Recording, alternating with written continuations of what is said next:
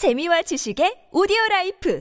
팟빵 안녕하세요. 군사도뽕입니다. 최근 도네츠크 전선에서 있었던 러시아군의 기계화 부대들이 졸전을 거듭하며 박살나는 실제 교전 영상이 퍼져나가면서 지난 1년여간의 전쟁을 수행해 놓고도 전혀 배우는 것이 없는 한심한 군대라는 사실이 알려지고 있습니다. 오죽하면 다른 사람도 아닌 러시아 측 고위 지도층이라 할 수 있는 이고르 거킨 전 도네츠크 인민공화국 국방장관이 현지 시각 2월 12일 러시아 기계화 여단의 한심한 꼴을 보고 매우 강렬한 비난을 쏟아내기까지 했는데요. 그는 최근 자신의 SNS 계정을 통해 지난주 금요일인 2월 10일 도네츠크 전선의 부을레다르 지역에서 러시아군 제155 해군 육전 여단이 보여준 한심한 졸전 영상을 공유했습니다. 이고르 거킨은 해당 영상을 보여주며 이 지역에서 부대들을 지휘하고 있는 러시아 장군들이 얼마나 멍청하면 탄광 마을 하나를 얻기 위해 귀중한 기계와 여단 한 개를 통째로 날려버릴 수가 있느냐며 비난했습니다. 이고르 거키는 러시아군을 가리켜 이 멍청이들은 좁은 기동로에 우크라이나군의 지뢰를 매설해 놓았을 것이라는 생각이나 화력 계획을 준비해 놓았을 것이라는 당연한 생각조차 하지 않고 달려들다가 변을 당했다고 지적했는데요. 우크라이나군은 해당 전투에서 잘 준비된 사격장에서 포격 훈련하듯 손쉽게 러시아군 전차들과 장갑차들을 사냥해 댔다고 말하며 답답해했습니다. 실제로 해당 영상 속에서 기동하는 러시아군의 전차와 장갑차들은 마치 1년 전 키이우 동부 브로바리 전투에서 그랬던 것처럼 여전히 일렬로 줄지어 좁은 기동로를 통해 움직이고 있습니다. 기동 시에 당연히 해야 할 사주 경계조차 하지 않으며 뭉쳐서 이동하던 이들은 곧이어 우크라이나군이 매설한 지뢰가 터지고 어딘가에서 포격이 날아오기 시작하자 서로 우왕좌왕하다가 서로 들이받기 일수인데요. 전차에서 내린 승무원들이 혼비백산 달아나다 불 길에 휩싸이는 등 총체적 난국을 보여주기도 했습니다. 우크라이나군은 능숙하게 이들에게 포격을 가해 지뢰가 매설된 방향으로 도망가도록 유도하고 정신없이 도망치던 러시아군의 전차들은 차례대로 모두가 지뢰에 터지고 포격에 맞아 초토화되어 버리고 맙니다. 이고르 거킨의 지적대로 높은 나무 사이에 있는 좁은 기동로에 지뢰가 있을 것이라는 생각은 도무지 안 하는지 그냥 돌격하다 지뢰 차량 한 대가 폭발하고 그걸 보고서도 또 같은 기동로로 따라 들어가다가 다른 지뢰를 밟고 파괴되는 러시아군의 기갑 차량들을 보고 있자니 러시아의 최정의 병력들이라는 게 정말 이것밖에 안 되나 전 세계 어느 부대라 해도 이것보다는 잘 싸울 것 같은데 하는 생각이 들고 일부러 코미디를 하려고 해도 이렇게는 못하겠다는 생각이 드는데요. 다만 이렇게 지적할 수 있을 만큼 이고르 거킨의 부대라고 해서 뛰어난 전투 역량을 보여주거나 하지는 못하고 있어 다소 황당합니다. 이고르 거킨은 이 멍청이들은 벌써 개전 이후 세 번이나 전멸당한 부대들이다. 과거 자신들이 피를 흘리며 얻은 교훈조차 생각하지 않는 완벽한 바보 멍청이가 바로 이들이다. 지금과 같은 손실이 계속된다면 결국 러시아군은 돈바스 전선에서 더 이상 공세를 이어갈 여력이 없어질 것이다. 러시아는 전쟁 지도부를 교체하고 핵무기를 사용하는 등의 결단이 있어야 한다고 주장했습니다. 견고하게 방어되어 있어 공격하기 어려운 같은 장소에 수개월째 줄기차게 정면 돌격하는 것은 바보들이다라며 현재 러시아군의 전쟁 수행 방식을 지적하기도 했습니다. 우크라이나군은 각종 드론을 동원해 촬영한 이 같은 러시아군의 졸전 영상을 퍼뜨리며 아군의 사기를 끌어올리고 있는데요. 그런데 부을레다르에서 이처럼 드러난 러시아군의 하나 같은 전쟁 수행 능력 부족이 2월 이내에 대규모 공세를 실시하려는 러시아군의 발목을 잡고 큰 영향을 끼칠 수 있을 것이라는 분석이 줄을 잇고 있습니다. 2월 14일 우크라이나 측이 밝힌 바에 따르면 이날 러시아군의 전사자 숫자는 700명 수준이며 러시아군은 더 이상 인해 전술 위주의 공세를 실시하기도 어렵고 운용 능력의 부족으로 인해 기계화 부대를 이용한 공세를 본격적으로 시작하기도 어려워 숨을 고르며 고민하고 있는 듯한 상황인데요. 미국의 전쟁연구소 ISW 군사 역사학자 톰 쿠퍼 미국의 CNN 방송은 러시아군의 장비 운용 역량 부족 문제가 얼마나 큰 문제가 될 수 있으며 이로 인해 앞으로 우크라이나 러시아 전쟁이 어떻게 달라질 수 있을지 분석했는데 이에 관해 알아보겠습니다. 가장 빠른 위스키 정보 공유 플랫폼 데일리 드링크와 함께 합니다. 전문가는 아니지만 해당 분야의 정보를 조사 정리했습니다. 본의 아니게 틀린 부분이 있을 수 있다는 점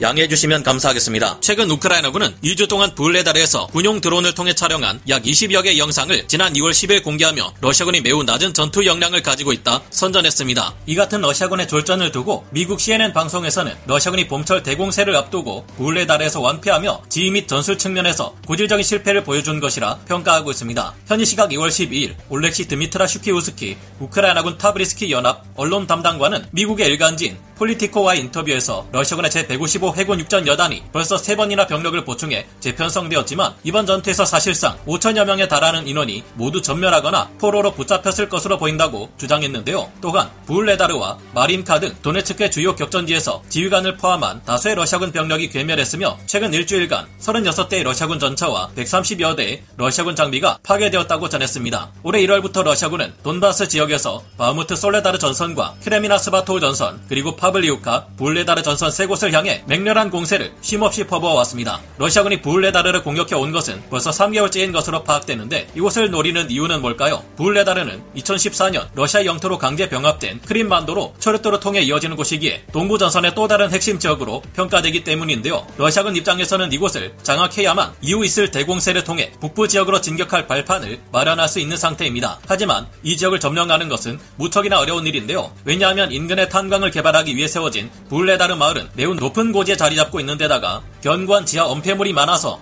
이곳들을 바탕으로 우크라이나군 제72 기계화 여단을 비롯한 방어 전력이 큰 방어적 이점을 가지고 있기 때문입니다. 군사 역사학자인 톰 쿠퍼는 불레다르를 두고 평원의 드넓은 사막 한가운데 크고 높게 솟아있는 요새라고 묘사했을 정도인데요. 쿠퍼는 최근 러시아군이 불레다르 주변으로 2만 명에 달하는 병력과 약 90대의 주력 전차들 그리고 180대 이상에 달하는 보병 전투 장갑차들 100여 문의 야포를 몰고 와 공세를 준비했지만 1월 마지막 주 공세가 실패하며 치명적인 결함을 드러냈다고 분석하고 있습니다. 쿠퍼는 이 작전에서 러시아군은 우크라이나군이 흔히 볼 수 있는 좁은 기동로를 통해 진격하는 치명적인 전술적 실수를 저질렀다고 지적했습니다. 우크라이나 포병은 이때 좁은 곳으로 진격해오는 러시아군 기동 부대에 큰 타격을 입히고 후방의 보급로는 물론 철수하기 위한 통로마저 차단해버렸다고 밝혔는데요. 러시아 내에서도 이 같은 실수를 반복하는 러시아군 부대와 지휘관들에 대한 쓴소리가 만만치 않습니다. 군사 블로거 중 하나인 모스크바 콜링은 불레다르 전선에서 러시아군 지휘관들은 첩보 수집 활동을 의사결정으로 통합하는 데 실패하면서 보병과 전차들이 좁은 밀집 대형으로 이동하게 되는 문제를 일으켰다고 분석했습니다. 그는 러시아군의 수적 주력 전차인 T-72 계열의 구형 전차들은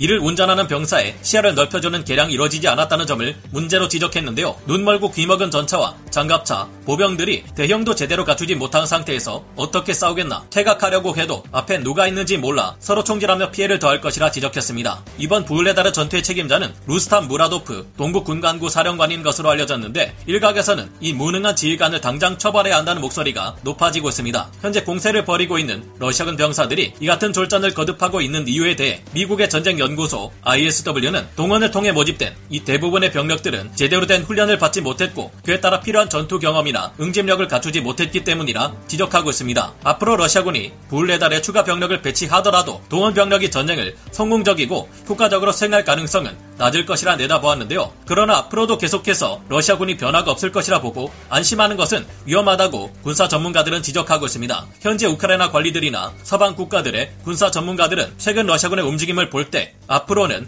바흐무트와 불레다르가 있는 도네츠크 지역보다 크레미나 스바토가 있고 그 뒤에는 리시찬스크, 루베즈노에, 세베르도네츠크 등이 있는 루안스크주가 대공세의 주요 방향이 될 가능성이 크다고 보고 있는데요. 세르히 하이다이 루안스크 주지사는 최근 이 지역에서 러시아군 포격이 진정세로 접어드는 이유는 러시아군이 대규모 공격을 위해 탄약을 비축하고 있기 때문이라 밝혔는데요. 최근 수개월간 루안스크에서 러시아군이 전차와 장비, 병력을 보충하고 있다는 보도가 나왔고 그 이후에도 점점 더 많은 러시아군의 예비대 병력이 도착하고 있다고 설명했습니다. 그동안 러시아는 미사일과 드론을 섞어서 쏘아대는 한편 뒤로는 상당한 탄약을 비축하는 숨고르기 양상을 보여왔는데요. 현재 대부분의 전장에서 러시아군이 고전을 면치 못하는데도 불구하고 여러 군사 전문가들이 조만간 러시아군의 대규모 공세를 또다시 우려하는 것은 이것 때문이라고 합니다. 다행히 우크라이나군도 이를 알고 있으며 푸틴 러시아 대통령이 최근 군 전체에 3월까지 도네츠크주 전체와 루안스크주 전체를 장악하라는 명령을 내렸다는 정보를 입수했다고 하며 대비하고 있는데요. 이번 전쟁의 개전 시기를 시간 단위까지 정확하게 예측했던 천재인 키릴로 부다노프 우크라이나 국방부